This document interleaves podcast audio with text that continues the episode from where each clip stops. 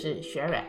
你好，我是小推。好，小推，我们今天要谈的主题是我的卡通，你的动漫。那为什么要谈这个主题？嗯，我想小推，你知道最近有一部非常非常红的动画电影吗？我知道，这一个是已经是很有一段时间的卡通了。对，它就是它之前应该是有连续剧几集，那现在变成然后变成是动画，然后现在是电影版，电影版的一集，对，叫对，好，那叫《鬼灭之刃》。对，好，那你要不要？目前还在上映中。呃，对，以台湾来讲是在十月三十号上映的，到现在，然后我查了一下资料。它在十一月十五号的时候是上映第十七天，但是在台湾的票房居然已经到了三亿六千万台币。它目前应该是破了日本动画在台湾上映的票房记录了，其实应该不止的，还有其他的记录。对，因为最高最高现在最高现在查到的日本票房史上最高的应该是《神隐少女》的三百零八亿，但是因为还没有放映结束，所以这个记录记录还在持续当中。对，所以我们还要继续看下去，到《鬼灭之刃》到底它能冲到多高的票房？对，那为什么今天要除了这个，因为它是很红的一部电呃这个动画电影版之外，为什么还要谈这些？我想。我们今天就来说说为什么要谈吧。其实刚刚主题已经已经破题了，已经说了我的卡通，你的动漫。这个只是点剪出来，是说这个点出来说卡通动漫可能有一些认呃这个定义上的不同。不过我想我们应该不是定义上，是用词用词，但是这两个也是定义上面会有一些。呃，各方的看法，我们今天不会做讨论，因为即便是我们要讨论，网络上已经吵翻天了。对，所以这个我们也没有打算在这里说是谁对谁错。对对，其实应该是想，我们想表示的应该是说，在我们年代，当我们还是孩童的时候，我们所看到的都叫做卡通，没有动漫这一词，是这些年来，嗯，才会出现，诶，卡通跟动漫都同时存在的。这种事情我没有办法在这刚刚讲的没有打算要判断对错。那有些东西其实也是翻译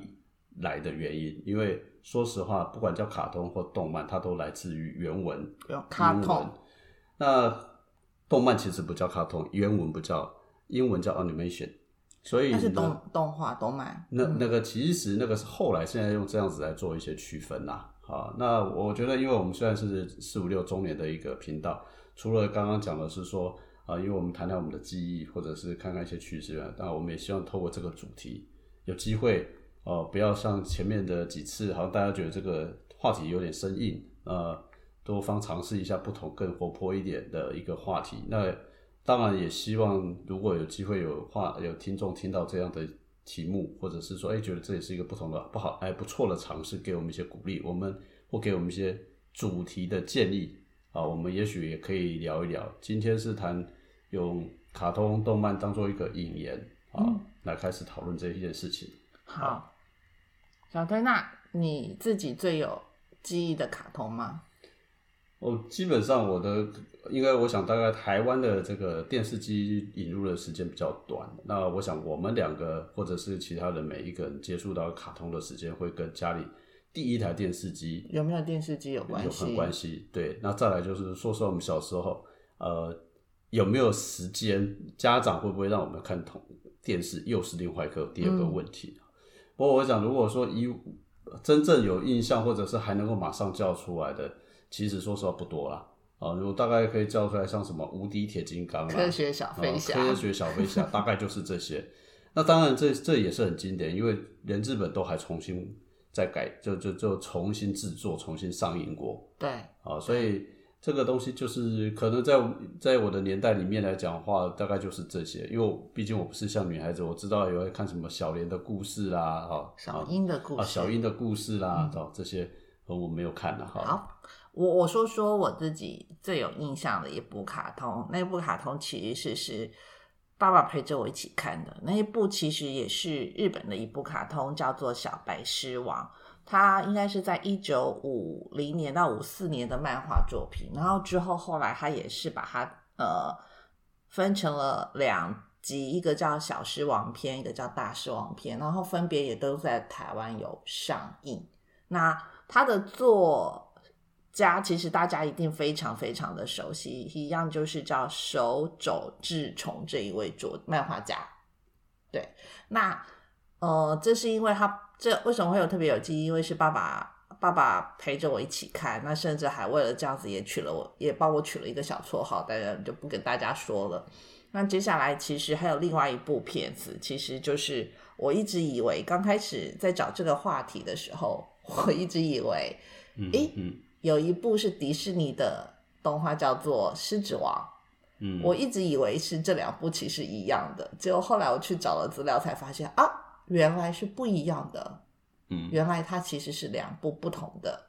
这个东西就算随着时间的改变，会有一些呃不同的记忆嘛。啊，对对对，我一直以为它是同一部，然后只是后面后面的再重新制作再上映，所以我一直以为它就是一部非常经典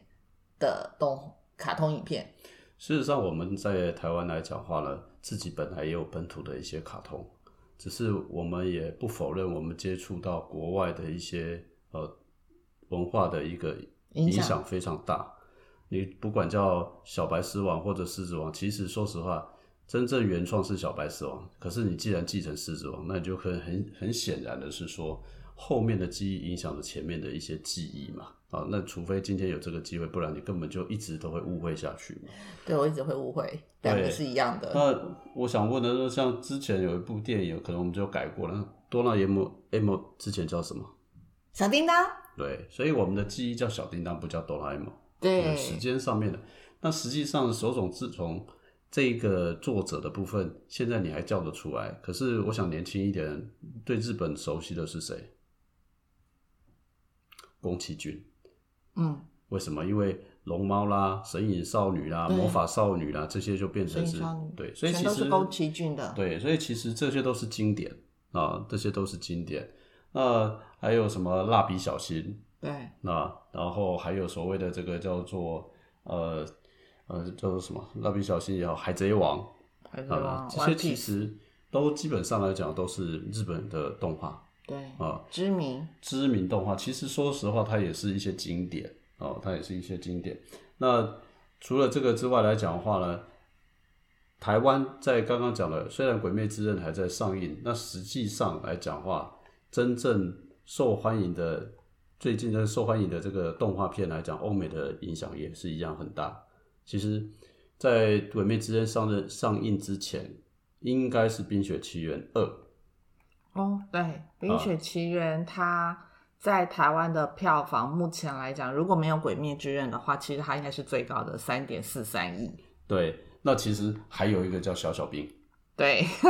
那个很可爱的黄色的。对对对，所以实际上来讲的话，这些都代表一些趋势啊。那这些趋势的部分来讲的话呢，谈这个话题，有的时候也会去呃，刚好去可以引起我们一些。好好聊一聊，虽然我们对这个产业仅止于说话兴趣，我们对这个并没有深究。不过，我们倒是看到了一些趋势啊，对吧？这个趋势其实跟我们之前也偶尔有提到的，就是说，因为科技的改变，那造成了就是说一些新的趋势。其实你知道，卡通跟动漫还有一个可能有人认为最大的一点差别是在哪里吗？在哪里？早期的卡通其实是用人工一格一格一格慢慢画出来，所以用人工的造的产出就造成了一个很大的一个负担，就是你每一格跟每一格之间，对，你就变成是说动作的之间之间来讲，你没有办法那么的细致，因为要花很长。可是因为电脑的关系来讲的话，它很快的可以产出很多片，那所以相很多节那个这个每一个细节都可以产出一秒钟几几几帧啊，他们叫几帧啊。或者是说所呈现的画质，或者是说，所以它慢慢慢慢的会更让大家能接受，或者是说更觉得，哎，好像，呃，相较于我们所原来认知的卡通来讲，它就细致度就是差异很大，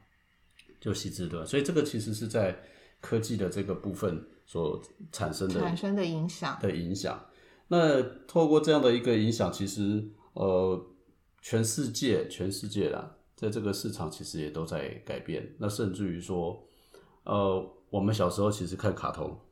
诶、家老诶、家里人或者家长其实还是会有所限制的。因为那个时候不像现在，现在有专门的一台，可能像专门是像类似悠悠台，可以一天二十四小时都在播放卡通的节目。我们的那个年代，大概每天大概就是晚上固定的时段，六点到七点结束也就结束了。对，没有错啊。可是还有一个问题是在于是说，现在不是只有幼幼台，东升幼幼台只是说它是给小孩子专门的，嗯，它是给专门给小孩子，但是它里面播的不一定都是卡通哦。对，我知道它有其他的啊，节目，它还有个卡通频道，那个才是完全是卡通。那其实如果你看第四台，其实还有一台是真正的叫动漫台，你不知道吧？那个台大概在七十九到八十一，每一家不一样，它是完全播的就全部都是动漫。嗯，啊动漫就不见得是小朋友们可以看的动漫。呃，这个就是一个大问题。你一直强调的是小朋友，这也是另外一个卡通跟动漫迷两个之间吵架的地方。他们认为说，没有人限定卡通只给小孩子看啊，因为他们认那现在动漫、嗯哦，那为什么要这样讲？他只是认为说，因为早期早期的这个设定啊、说实话，这有点比较早了啦。早期的那个卡通一开始出来的时候来讲话，那个设定的角色来讲话呢，呃，对大人来讲的话，因为我刚刚讲的这个制作过程没有那么细致嘛，所以比较没有引起大人的兴趣。但是实际上，它并不是当时不是为了只是为了让小孩子哦，我所知道的是，因为它是做出来之后来讲的话，小孩子先接受了，反而到最后结果大家为了市场，所以说去开发了小孩子的市场。是，啊，所以这个事实上是导果为因啊，所以呃，在刚刚提到的那几个，尤其是慢慢慢慢的改变之后，刚刚提到的几个卖座的电影啊，坦白说，那些电影基本上来讲话都不见得说只只为了小孩子，像以《鬼灭之刃》来讲，它还设定的以台湾的电影分级，它不是普及耶，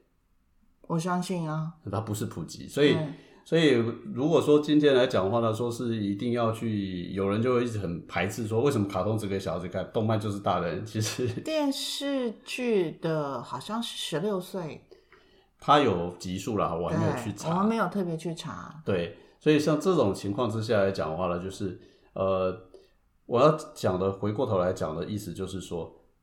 卡通或动漫，不管你称呼它什么，它现在所涵盖的面向，已比我们原来之前所理解的或者说想象的还要多了，还要宽还要宽了。对，然后呢，在尤其刚刚提到的有一部，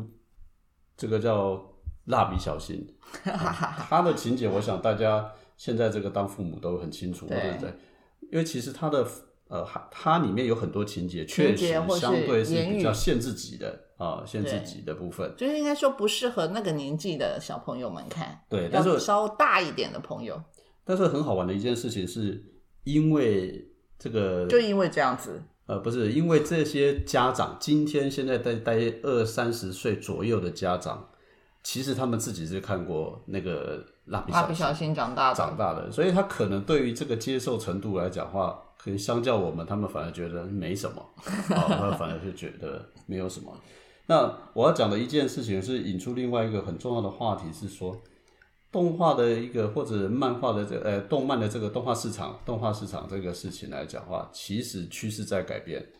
那刚刚讲的科技造成的这种产出增加之外，或者是说更容易之外，其实题目也在改变。尤其是像日本，日本有有人就非常明确的提出了一个，前一段时间在台湾有一个非常有名的这个这个创作者到台湾来参加台湾的一个盛会的时候，就有提到说，日本市场现在目前的动画已经开始往成人市场发展，把成人市场当成是一个主流。嗯，那这个为什么？这因为现在目前来讲，以日本来讲的话，它现在的这个呃，以十六岁到三十五岁这个为主的动画作品，已经占了日本市场的百分之五十。那这原因是什么？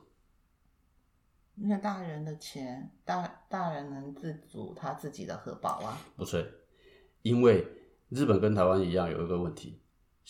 小孩子少子化的关系，因为少子化，儿童人口数在下降。嗯，就是收视群在下降，啊，这是一个基本的。那反过来说来讲话呢，今天十六到三十五的，十年后就是二十六到四十五。对，那在二十年后来讲话，它就会是什么？一个叫做三十六跟五十五。嗯，所以这个产这个市场本身来讲的话呢，其实也在呼应一个趋势，就是说会越来未来这个动画市场会开始更倾向于成人主题的一个市场。那你有看过成人主题的卡动漫吗？现在其实基本上很多，甚至于说现在的这个另外一个趋势是动画从二 D 转成三 D，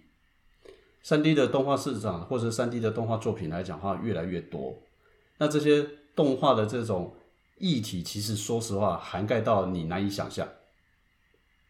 限制级的、非限制级的都有，不同年纪的基本上都都有。那还有一个就是说应用层面也不一样。呃，某种情况下，其实我会比较倾向，或者是说会我看到的、观察到的，其实开始已经转向一些不单单只是娱乐性的一些是。目的的一些开发了，甚至于说，因为动画可以产生很多细致性的，而且它的角色比较容易设定对啊。那另外一个部分呢，它的它的这个所谓的这个呃这个比较容易引起这种收视群众的一个兴趣，嗯，所以在这种情况之下来讲话呢，就是我们常讲长照医疗。对，也许大家可以去思考说，这个哎，可不可以做一些动画啊，去参去让大家去注意一些，把一些我们认为比较生硬的主题，用动画的方式去融入啊。现在前这段时间里面来讲话呢，如果大家仔细去看，除了刚刚讲那个上映的那个创作的这种动画片之外，其实在国外有很多新的应用，就是借由所谓的这种动画的方式进行宣导，还有就动画的方式，甚至于去引入到了一些把，呃，这个什么叫做我们所说的叫做这个呃一些特定专业训练的部分，把它引入了。是。啊，所以呃，台日本的动画市场转向成人市场，它的范围也开始跳脱只是纯粹做娱乐性的这个部分。这个部分其实我觉得我们值得我们大家观察，尤其是现在在听节目的这一群人，你现在四十几岁、五十岁、六十岁，如果你也经历过一个动漫的一个市场或卡通的一个洗卡礼，洗礼，哎，你其实相对来讲，你相确实也比较容易接受这样的一种，嗯，这种未来啦，要这种这种情这种这种宣传的方式啊，或者是这种表现方式啊，所以换一个角度来讲的话呢，呃，从《鬼灭之刃》到现在为止，那到今天我们看到的这个整个动画的这个趋势的改变，呃，我必须讲，它真的是非常非常的有一个发展的潜力。对，其实在这边也跟大家讲是，这边其实也有看到，就是台湾的青年他自己靠自学的部分，其实他后来成为年薪五百万的动画师。其实这个台湾的这个动画人才一直不缺，缺的是台湾没有那个市场养这群人。对，所以台湾的动画市场的人才就跟台湾的电子业是一样，很多时候都是帮人家做代工。对，就是不管日本、欧美的动画，其实有很多的背后的制作团队或制作人才其实是台湾人。对啊，这边就有一个叫吴承仪这位男生，他就是在美国华纳兄弟跟迪士尼他去上班的一些心得的分享。对，那这个门槛高不高？我觉得就纯技术上面来讲，确实大家都要去学习。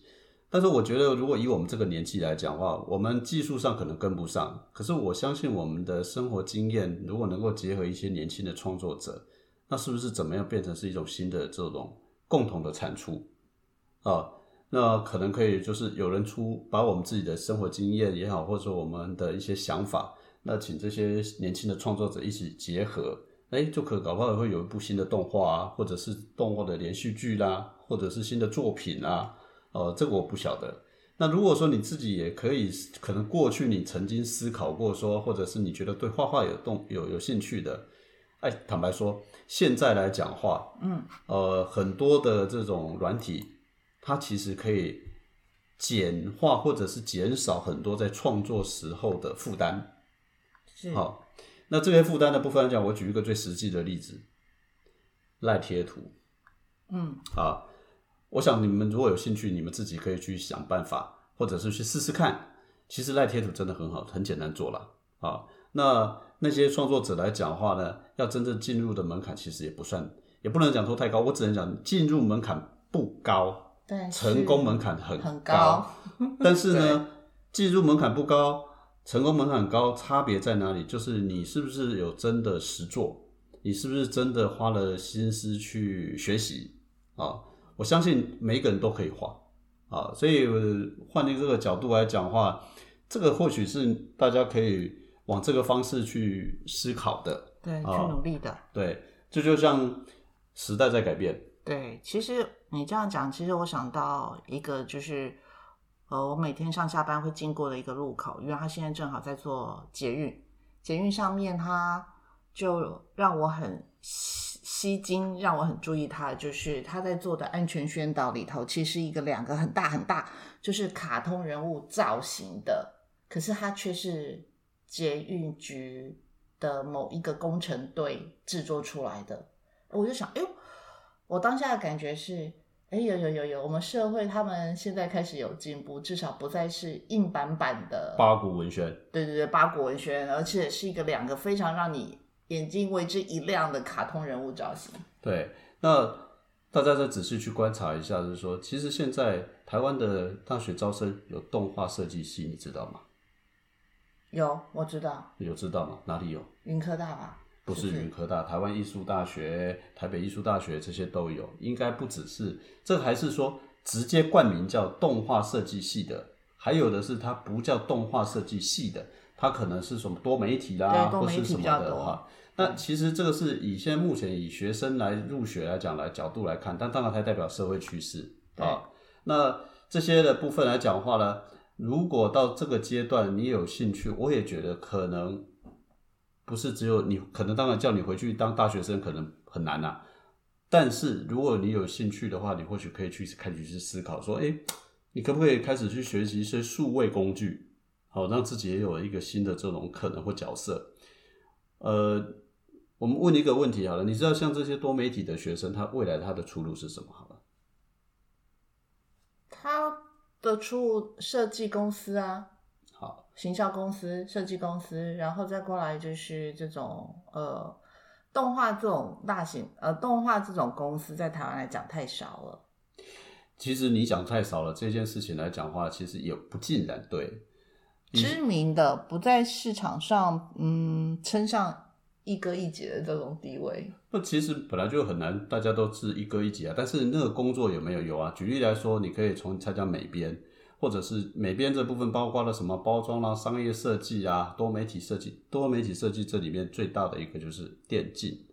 啊，游戏电竞。其实，每一个卡通的角色或者每一个角色都是美都是动画师做出来的。还有另外一种幕后的这些部分，幕后的这些人员的部分来讲话呢，你可能就会是像刚刚讲的说，哎你可能在布在配色啦，在版面、在版型啊，或者是说创意的设计，这些也都是。另外一个呢，当然你也可以去做一些行销人员。行销啊，那其实还有一个很重要的部分是，如果你真的学有专精，或者是有一定能力，你甚至于可以去教人家当老师。对啊，所以在这个前提之下来讲话呢，他还是有机会的啊，重拾你的兴趣，把它当成一部分啊，可能的发展的机会啊。是啊，所以以这个目前的这种状况来讲的话，台湾的这个动画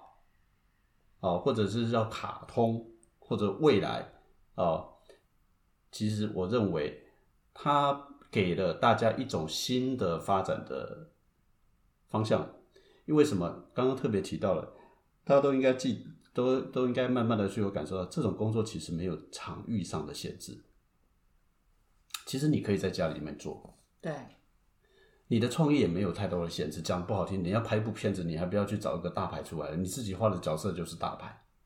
自己要怎么画就怎么画了。你自己设计的角色啊就可以拍。你还记得我们前一段时间为了参加一个比赛，找了一个年轻小对高中生，对不对？他只帮我们做一分钟嗯，的片子而已嘛，对对不对？很简单的一个动画啊，对不对？说明一下整个产品的说明呢，他还是可以在家。我们其实他只花了二十四小时吧，对他有得到不算不错的报酬。对他有得到不错报酬。那当然，这是因为我们想要请他来做，但同样的问题是，他就是一个有经验，但是他的年纪不会受到限制，我们也没有受是限制他的工作场域。对，所以这个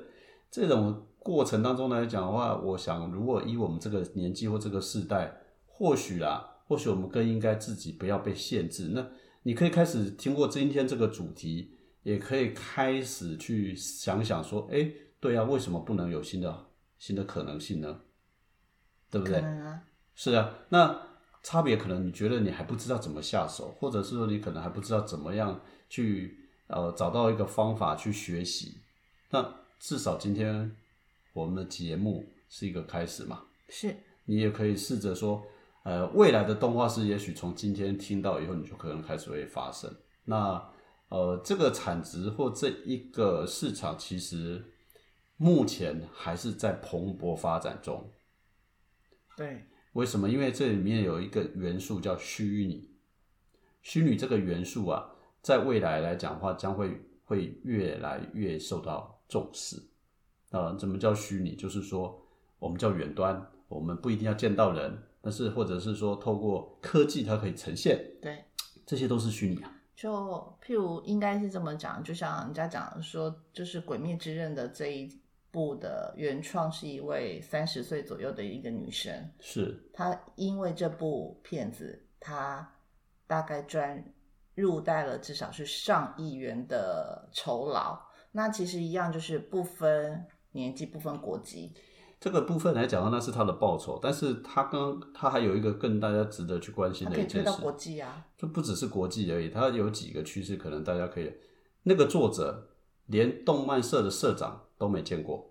他的作品在发表之前到今天为止，社长是没有见过这个本人的。哦，对，好像网络上都没有办法找出这个本人的长相是什么。这个作者本身到现在为止是不露脸的。啊，你可以看到的只是一个卡通图样而已，我忘了那是哪一个卡通图样。他其实他从来没有出现在他的工作场域里面哦，但是他有这样的表现，所以其实这个是一个蛮好玩的一个事情的。就是说，谁说你未来一定要抛头露脸？对啊，对不对？你可以在你舒适的环境，我们常讲的，我们之前也谈的什么远端工作这件事情上面来制作，它就是一个非常好的例子啊。对，它就是一个非常好的例子，他从来没有。你可以去问，你现在网络上是搜寻，只知道他叫什么名字，其实见过他本人的不多，即便是那个公司 也很少人见过他哦。嗯哼，哦，所以我想这个是今天我们讨论这件事情来讲，从卡通啊、动漫啊跟未来发展，我觉得这个其实是大家给大家一些我们讲到无限创意吧。动漫本来就是一个创意的一种产业，产业。那我们自己要对我们的人生要有一定的创意，否则那你就会自我局限。没错，创意基本上就是无限，所以你如果你愿意，我想这个未来其实是，呃，相对可期的，对，相对可期的。那我们也没有办法告诉你说未来这个会是发展到什么程度，但我们能建议的是，我们看到这个趋势，我们看到这个现象，哎，你可能可以考虑是不是也要往这个方向去试试看啊？我想今天大概就是谈到这里，对，那最后我们想还是再次的希望。能够得到更多的回馈，更多的听众的来信啊，那告诉我们说我们往哪些方向去准备节目？对，可是他们应该要上我们的 Facebook 去反映给我们吧？呃，我们在每一集的下面应该会有留言啊，那那他就必须得一定得要注册了。对，那或者是说，现在你可以把我们的网址啊念一次给大家了，Triple W。四五六，awesome，awesome，a w e s o m e dot com dot com。对，你要是记不住，你就直接用探索四五六探索中年新旅程这个关键字去搜寻，对，应该可以搜寻得到我们的部落格或者是 Facebook，呃，还有还有我们的 Podcast。对，那我们真的非常希望大家支持，然后希望大家给我们一些建议。对，好吧，那今天大概就到这里喽。好，谢谢，谢谢，拜拜，拜拜。